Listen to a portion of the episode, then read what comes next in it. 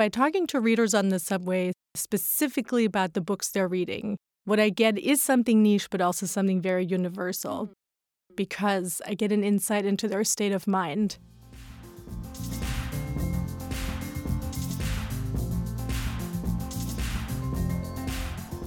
Welcome back, listeners. This is your host Saadia Khan with a fresh episode of Immigrantly. I think this one will resonate with a lot of folks because it touches upon something ordinary, and for that reason, we overlook its human significance. Actually, it's more like two commonplace things interactions with strangers and reading. How the two overlap well, continue listening and you'll find out. Readers are some of my favorite people. I've never met a reader I don't like. In the middle of rush hour, they go places they've never been to through someone else's story. I see best selling novels, experimental poetry collections, provocative memoirs, well of classics full of sticky notes. And each reader has their own story too. Stories I started to document in 2014.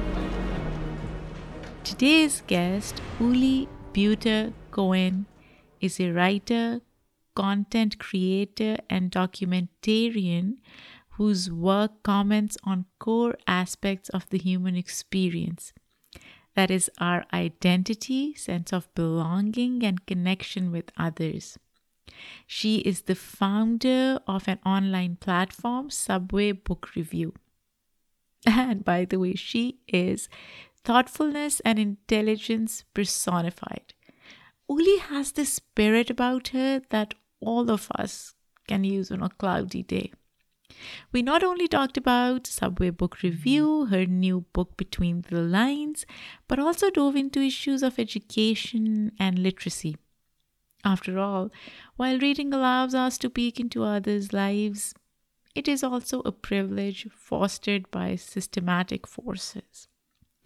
Similarly, we asked questions about what it means to build connections in this day and age when so much of our world is behind screens rather than in person. I loved our conversation and cannot wait for you all to partake in it.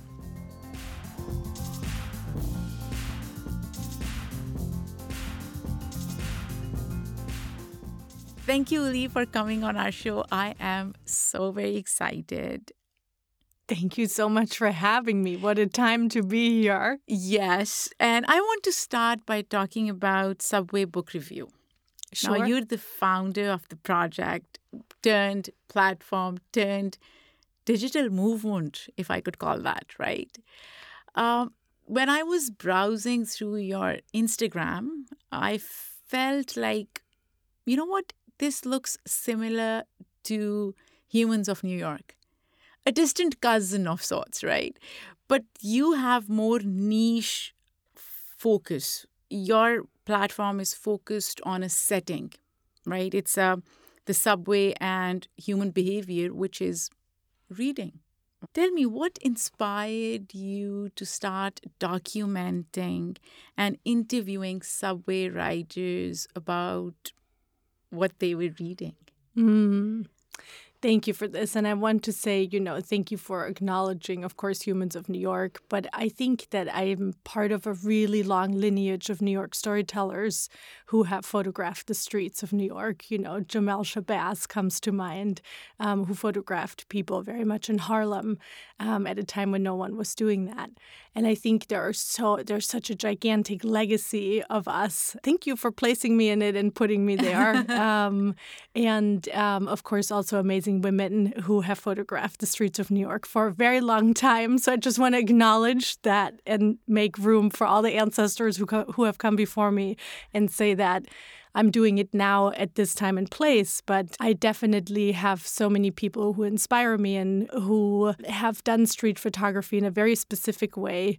I wanted to be very direct with people and approach mm. them with their permission and co create with them. And so I have done that by speaking to readers on the subway for the last seven years. Wow. I've ridden every train line front to back through New York City. I've covered all five boroughs. Yes, your girl has been to Staten Island on the train, of course. We have to, you know, level the playing field. And by talking to readers on the subway specifically about the books they're reading, what I get is something niche, but also something very universal universal mm. because I get an insight into their state of mind. And the state of mind of New York City is famous. Mm. I hmm. mean, we have it in songs, we have it in movies. It, you know, flows through the entire global life. We're fascinated with it. And so that is really what I'm seeking, right? I want to ask someone very honestly and also very lovingly, well, who the hell are you? Yeah. And where are you going? And who are you seeking to become? And I think that conversation is possible because of the book. Hmm. So, Uli, tell me, can you recall a particular interaction that stood out? I'm sure all interactions are memorable, right? But something that you look back and, you know, it puts a big smile on your face. Yeah, one conversation that is just such a beautiful reflection of this domino effect of connection mm. in New York, right? Was when I was roaming the subway on Valentine's Day, I think it was 2018 or 2019, and I saw this woman reading An American Marriage by Tayari Jones. And I thought, perfect, what a match for Valentine's Day. Let's talk about love, let's talk ah. about marriage. And I approached this woman, and then as I got closer, it was too late to turn around because we had made eye contact, so we were committed. But I saw that she was maybe not um, having a good day. Oh. Uh, but I went up to her anyway and I said, I'm so sorry to interrupt you. May I ask you what you're reading? Which is my opening line. If you meet me, you know. If you've met me, you know. She looked at me and she I could feel it that she was really considering whether she should just turn away and she decided not to. And her name is Maya Marie. We ended up having a long conversation. We talked for 30 minutes or so on the platform. And um, she told me that she had just been brutally dumped by someone oh. who she was supposed to marry and who not just dumped her, but fully ghosted her and just disappeared. That's brutal. And she described this in such depth and in such relatable, um, with such relatable emotionality that you know we hugged we cried together we had the we ran the full gamut of that breakup together and she was so generous in that and she said yes share it because i can't be the only person on valentine's day who's feeling this way flash forward to 2020 um, yes, I did talk to her in 2018 because it was years later that I that I looked her up again and wanted to reconnect and see how she was doing because I was writing my book Between the Lines, Stories from the Underground, and I thought, man, that was such a good conversation. Let's find out. And she had ended back then with the question well, how does one build a family and how does one do that? Mm. And what are the ways to do that? And we had kind of left it open on that. So I was like, maybe she's found out. Maybe she right. has something to say about this now. So, to tell you briefly, I reconnected with her. We got on the phone because it was the pandemic. We couldn't meet in person. And she told me that she did expand her family, but in a very different way than she had thought. And she told me that our conversation inspired her to look at her neighborhood differently. And she recognized that an older lady was often sitting in the same park as her at the same time. Started to connect with her, started to speak with her. No the woman's name is Cosette who had lost her entire family. Her husband had died. She didn't have children, so it was just her. And Maya Marie decided to adopt this elderly lady named Cosette. They now spend holidays together. They do Christmas and Thanksgiving together. They see each other every weekend. And Maya Marie said, You know, our conversation on that broken, messed up Valentine's Day, now I have a new family member. Very different than I thought, but here we are. And I think it's moments like that that are the most fulfilling to me. Press is nice, you know, all the vanities are are so much fun, of course, but they really don't matter as much as truly passing on this idea that when you observe and when you listen, mm. your life becomes so much bigger and so much richer. I hear you. This is so inspiring, Uli, and it's so profound yet so simple because all your conversations they start with a small act which is to speak, approach a stranger, right? Now, when I think about that, first, I can't do that. I couldn't do that. I wish I could. But before we had headphones, it would have been easier, right? Now people have headphones and then especially during pandemic and now even post, although we are still in the midst of COVID, I shouldn't be saying post, people are wary of sharing physical space with other individuals, right? Through the lens of Subway Book Review and as a longtime New Yorker, how have you seen New York's social social ecosystem evolve or change um, with all the changes that we are seeing around us? Is it harder to have conversations now than, say, I don't know, three years ago? There were certainly more books on the subway before pre Wi Fi, which was installed, I think, in 2017 or so. And then, of course, you know, the trains that run above ground had access to cell service much sooner. But pre Wi-Fi, um, you could g- get into any train, and there were plenty of books to be found because we, as New Yorkers, we don't have as much time. We're busy people, right? We pride ourselves on making use of every minute of every day, but we're also very uh, well-read and multifaceted mm. and very interested and curious people. Otherwise, we wouldn't be here. Right. And um, the train for many people is the time that they read. It is mm. the time. And that still exists. It's much less so the case, but many people tell me, well, if I don't read on the train, when do I read? It's huh. it's it's That's a good uh, question. non-negotiable. Yeah. So in terms of sharing space, I think last year certainly I wouldn't approach someone and oh. you know get into their personal bubble to converse, but even now that we're still in the pandemic and we're figuring out what this new way of life is for all of mm. us, people are much more excited and comfortable again to let others in. And um, we're all masked, of course. Uh, so we're keeping safety precautions as a high mm. priority. And I think people are absolutely thirsty to connect and to now also digest and to heal together. Yeah. Because we can't forget that last year and this year is shaking so much trauma loose right. for everybody involved. How are we going to digest that? How are we going to even mm. begin to process it. Mm. We need each other for that. And how do we do it? By speaking to each other, and more importantly, by listening to each other. Have you seen any change in people's reading habits? Like, are people reading more books about self care and health um, and even science in general? Like, have you seen that shift because of COVID? Yes, I think that right now a lot of people want to read about nature and mm. they want hmm. to find their place in nature. And I think it's um, also, of course, a big year for sci-fi. Last year was a big year for sci-fi. Yeah. Octavia E. Butler was all over the place, right? Because um, and someone actually in conversation, uh, Mary Annaïse Heglar, a, a climate science um, writer, said it so beautifully. She said, Well, Octavia E. Butler was the Black Nostradamus. So if you want to know what's coming, read her books. And I think it's a mix of that. It's a it's absolutely a deep desire to look into the future hmm. and to look into the future through the lens of black writers indigenous mm. writers and to also look into our connection to nature through the lens of indigenous and black writers and i think that is really beautiful because that's what we've been asked to do especially as white people last year is to look to black and bipoc leadership and to let those people lead the way into the future so I see that reflected. Mm. And. I also last year, of course, saw a lot of books about activism. I saw Assata Shakur.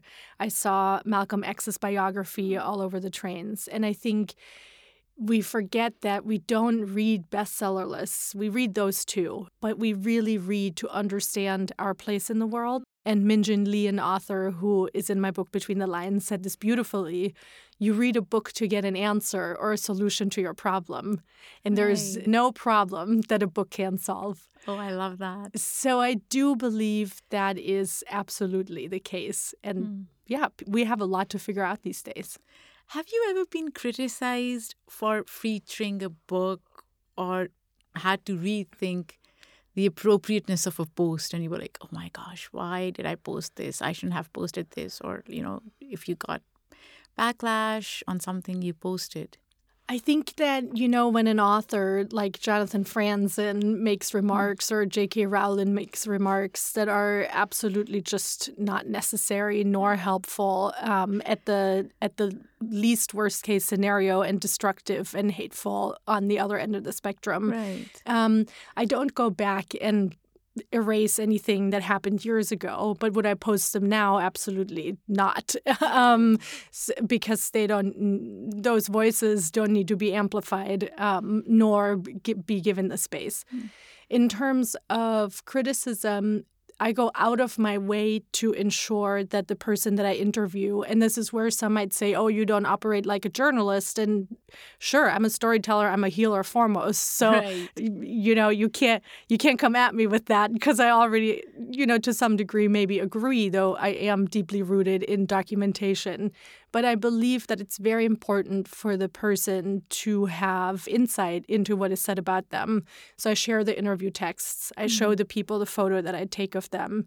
And that's what I mean by co creating. I think that in the creative industries, in any industry, it's very important to consider the ownership you take over someone and over someone's story, over their likeness, over their voice. And we need to become more mindful of that. There's a huge difference between ownership and credit. Right. And we need to start thinking about that very differently. Let's talk about that difference. How do you view them differently? If I take ownership over someone, I'm acting like any person who's come up in the patriarchal and capitalist system, yeah. and I've learned nothing. um, and to me, you know, that means, um, and, uh, you know, obviously journalism operates like that.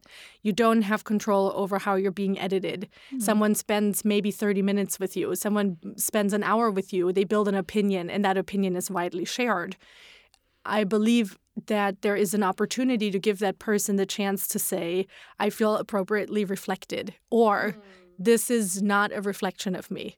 Mm. And most of the time, when I give someone that chance, the story becomes richer. They don't take out my favorite parts. Many, many times I even get, This is perfect. I love this. Thank you you know, and the person is feeling like they're getting credit for their story and it's an additive process versus it's something that's taken from them. I'm sure it also has something to do with ownership. They feel that sense of control on what they want you to share. Given the crazy social media ecosystem, we share stuff that we are probably not supposed to without the consent of other people. And we just do it so casually without realizing what the repercussions could be, right? Absolutely. Someone might be telling me something that they later might realize hmm. jeopardizes mm. them. I recently interviewed undocumented writers, and it was very, absolutely critically important for them to be part of the process to keep them safe. Mm. And they were thrilled you know, to be featured because we need to hear from them. We need to understand what their experience is like, but then we need to do it in a setting that's appropriate. And I love that you say consent because, yes, as a storyteller, if you're sharing someone else's story, consent is huge. Let's take a step back and talk about your journey. Now, you were born in Germany and you lived abroad for quite a few years before you immigrated to the US, right? I came from that tiny German village oh, directly oh, to the United States with two suitcases at ah, age 20. So, mm-hmm. what prompted you to make that move? So, for listeners who probably cannot see, obviously cannot see us. Uli is white. We have our, I think, third or fourth white immigrant on immigrantly we normally don't. So yeah how was that? What prompted you to come to the us first of all i'm laughing dying over here. I'm so proud to go in the hall of fame of white people. Honestly like never have i been more proud to be white. Maybe the only time i don't know you you tell me. Um, you know as an immigrant from germany to then become a white person was a total trip because in germany i'm not white in what? Germany, I'm German, French, Hungarian, and Transylvanian, oh. which is my European legacy.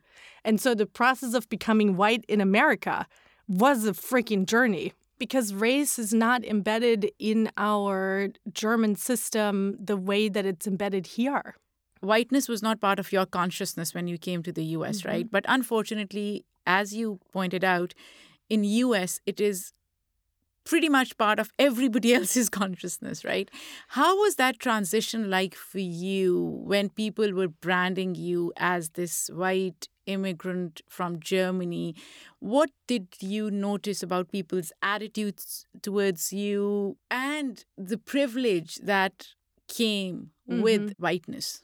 Well, this is this is such a fantastic question I want to say because that journey was a wild ride because what I was leaving behind in Germany was to some degree a Nazi past, right? Which mm. was a mm. nationalistic lens on life.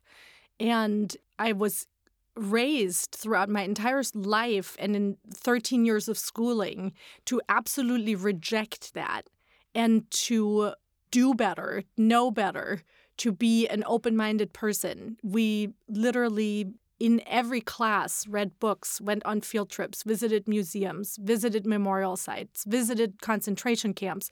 So, this is deeply ingrained in me the idea that it is on me that injustices mm. done to other hmm. people based on who they are are unacceptable and I must do everything in my power as an individual to prevent it. This mm. is how I hmm. was raised, right? Then I come here, and my accent was, I never had the very strong German accent. I never had that, but I definitely had more of an accent. And so then people wanted to talk about Nazis with me when they heard my accent. Oh, wow.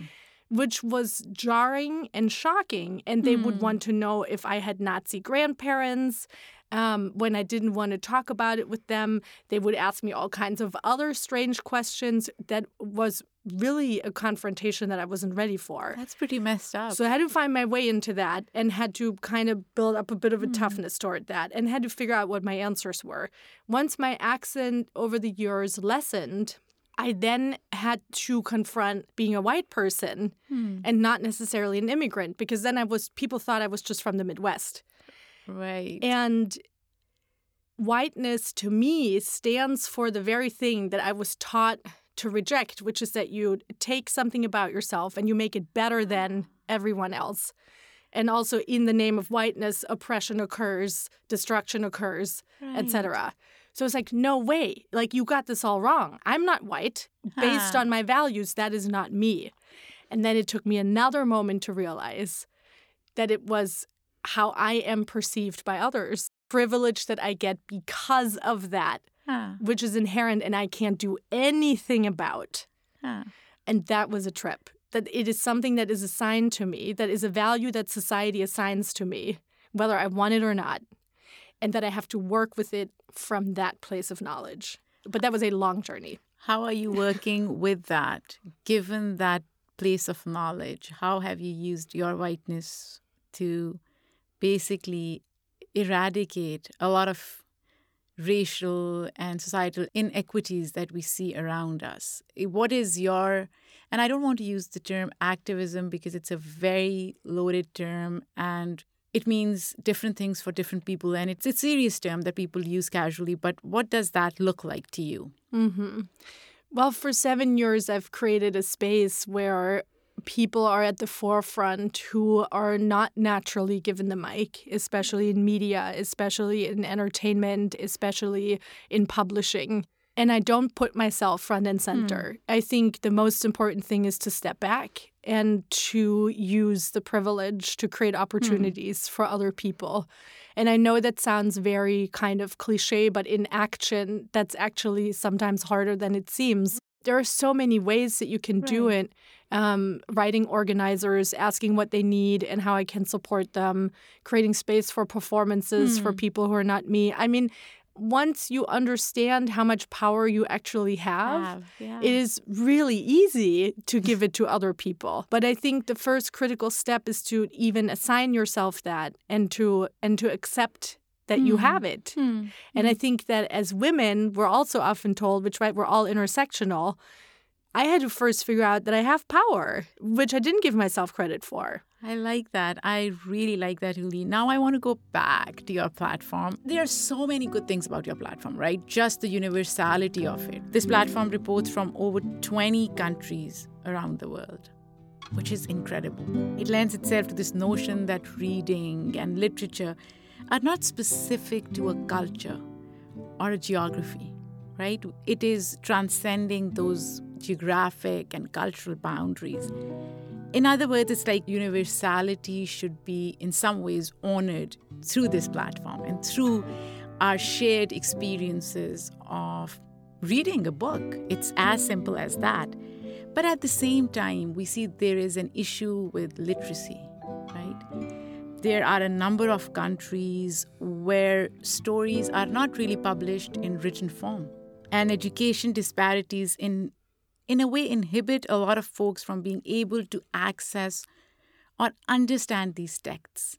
That's a I guess, limitation that many in the US may not understand, although it exists in the US as well, despite it being one of the most developed nations in the world.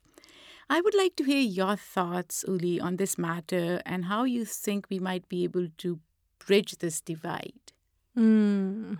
Knowledge is absolutely power. So we mm. also have to understand when knowledge is purposefully withheld from us. And I think one of the most beautiful things that we can do is to understand that for some people, you know, having a printed book, that's a luxury item. Right. That reading is something that is um, for the elite, quote unquote, which now, thankfully, at least books are made available so much more, right? There are the little libraries. There are so hmm. many great programs that bring books to other countries. There is so much attention brought to how many books are banned and to get them in the hands of people anyway. Um, so there's a lot of work happening, I think, on making printed books accessible. But I think we can't we absolutely can't rule out the incredible value of oral storytelling as mm-hmm. well. And I think we see that in the rise of podcasting and in the rise right. of audiobooks, because even if we can't read, maybe we can find a place to listen again, right? Mm. Listening really is the thing that wants to heal us as people, period. And I stand by that. And that is the number one thing that we're all here on this earth to do is to heal ourselves and to heal other people. That is it. We have mm. no other job on this mm. planet other than that.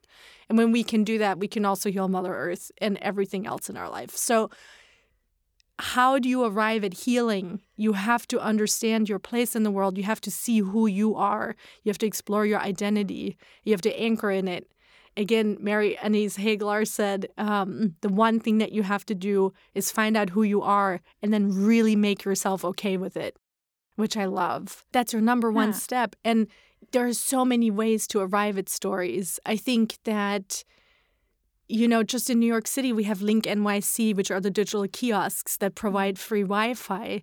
It's things like that where we just giving access to each other and bridging that gap and right? bridging the gap is hmm. so important do there need to be more programs that literally create connection and also access a hundred percent. If mm. you're listening and you're like, I'm, I need a cool thing to do. I need a cool thing to change the world with. Please, more access to connection. Huh. It's the number one thing that we need on an equal playing field, not more access for the ones who already have it. I love that. So let's talk about your book. Uh, by the time this episode airs, I think you'll officially be a published author? When is your book releasing? Oh, Saadia, it all just changed. Oh. The supply chain, the supply chain, she oh, has no. come into my life. So the new publishing date is November 9th. This episode is probably going to release after that. Great. Yes, I will. So you will I am... officially be a published author. Yay. We yes. are so excited. So first, congratulations. Thank you. How would you describe this book? Mm. Well, first of all, you have to know that she's a Scorpio girl.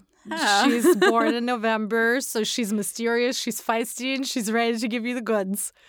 That sounds maybe funny, but you know what I mean. Um, it's 170 interviews. It's some, wow. it's a collection of some of my favorite encounters, but I've spoken to over a thousand people easily at this point. It's um, accumulation of seven years of work, and what you're going to find in it are people who are reading books, but beyond that, they're going to tell you how they're living life and they're answering questions about who they want to become and what kind of future they want to see and ah. create.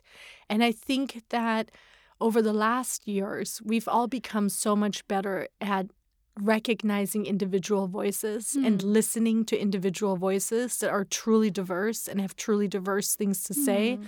which my book captures.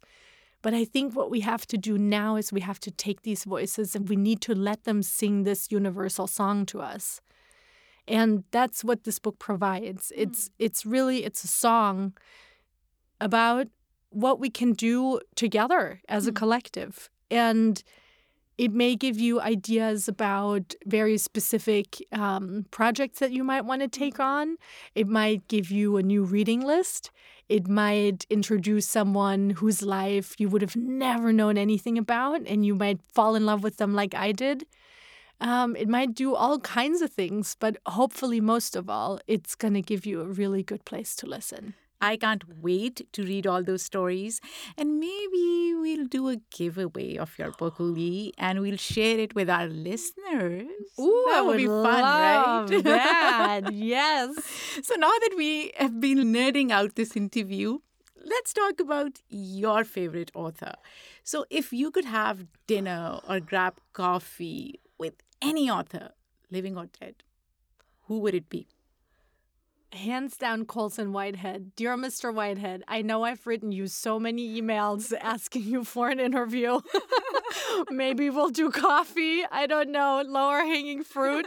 Um, his publicist by now is like, Hi, Uli, sorry. Still no, but keep trying. And it's really because I find um, he's written one of my favorite books, which is The Colossus of New York. Mm. And um, man, that book just really moved the needle for me in terms of giving me permission to weave myself into the quilt that is New York City and even feeling allowed to document this place and how he speaks about a time and a place is so phenomenal and inspiring. Would love to sit down.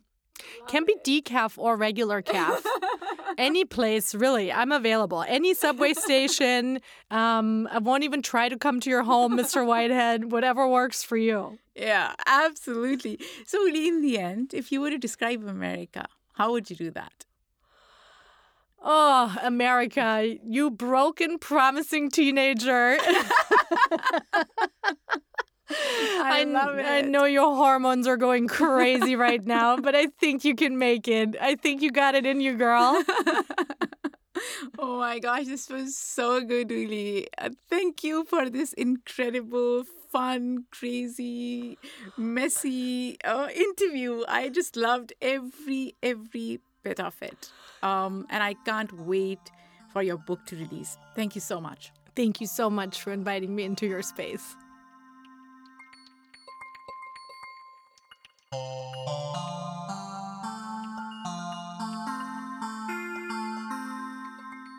I am so impressed with Uli's innate ability to connect with strangers, strike up a conversation, get to know them, especially New Yorkers who won't give anyone the time of day.